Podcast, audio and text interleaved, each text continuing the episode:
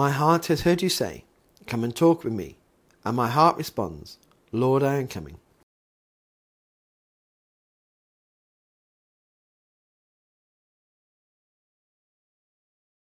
Such a beautiful verse. But it isn't speaking about our lips, but what we say. It's speaking about our heart. So the psalmist writes just before, Hear me as I pray, O Lord. Be merciful and answer me. And it says, My heart has heard you say, Come and talk with me. And my heart responds, Lord, I am coming. Those words from God, Come and talk with me. What an invitation. When we are with our friends and family, we go and talk. We might go and meet someone for a coffee, to have dinner, just pop round their house. It might be that we meet them in the street and we have a chat and we communicate that way. Such a, an everyday thing that we just do.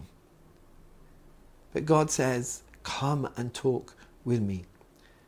That invitation in our hearts to go to be with Him, to sit, to chat with Him. And what does our heart respond with? Lord, I am coming. Could you imagine if this was a, a situation in the world where you get a phone call and it's God and He says, Come and talk to me. And you were saying, I am coming, God, I am coming. Where are you? I will be there. But we know that God is not here in this earth yet. He will one day return and we will be with Him. But until now, we speak to Him through prayer. And we might think, oh, God isn't listening. We might think He is just distant. But it's our hearts that uh, perceive and understand God's will. And His will is to say, Come and talk with me. Don't put off prayer. Don't not do it. Don't say, I haven't got enough time. God is always there wanting to talk to us. It is us who don't want to talk to Him because we let the, the busyness of our lives, the busyness of the day, get in the way. But God is still saying, Come and talk with me.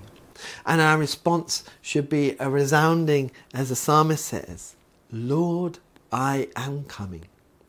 And as we talk to Him, we can talk to Him about everything. We don't need to keep asking Him to do things for us. We can just tell Him about our day, about the joys, not just the woes, about those magical moments that we just can share with Him. Because He wants to talk to us as a father would to their children here on earth. He wants to enjoy us and our experiences here. He wants to listen. He wants to be our loving Father, which He is. So let us be those children who respond to that loving call and pray and talk to God. Never say that I'm not going to be there, but always say, Lord, I am coming. Let us pray. Heavenly Father, we thank you for our hearts that they speak the truth. We thank you that our hearts know that you want to talk with us. And so may our hearts always respond, Lord, I am coming. Amen.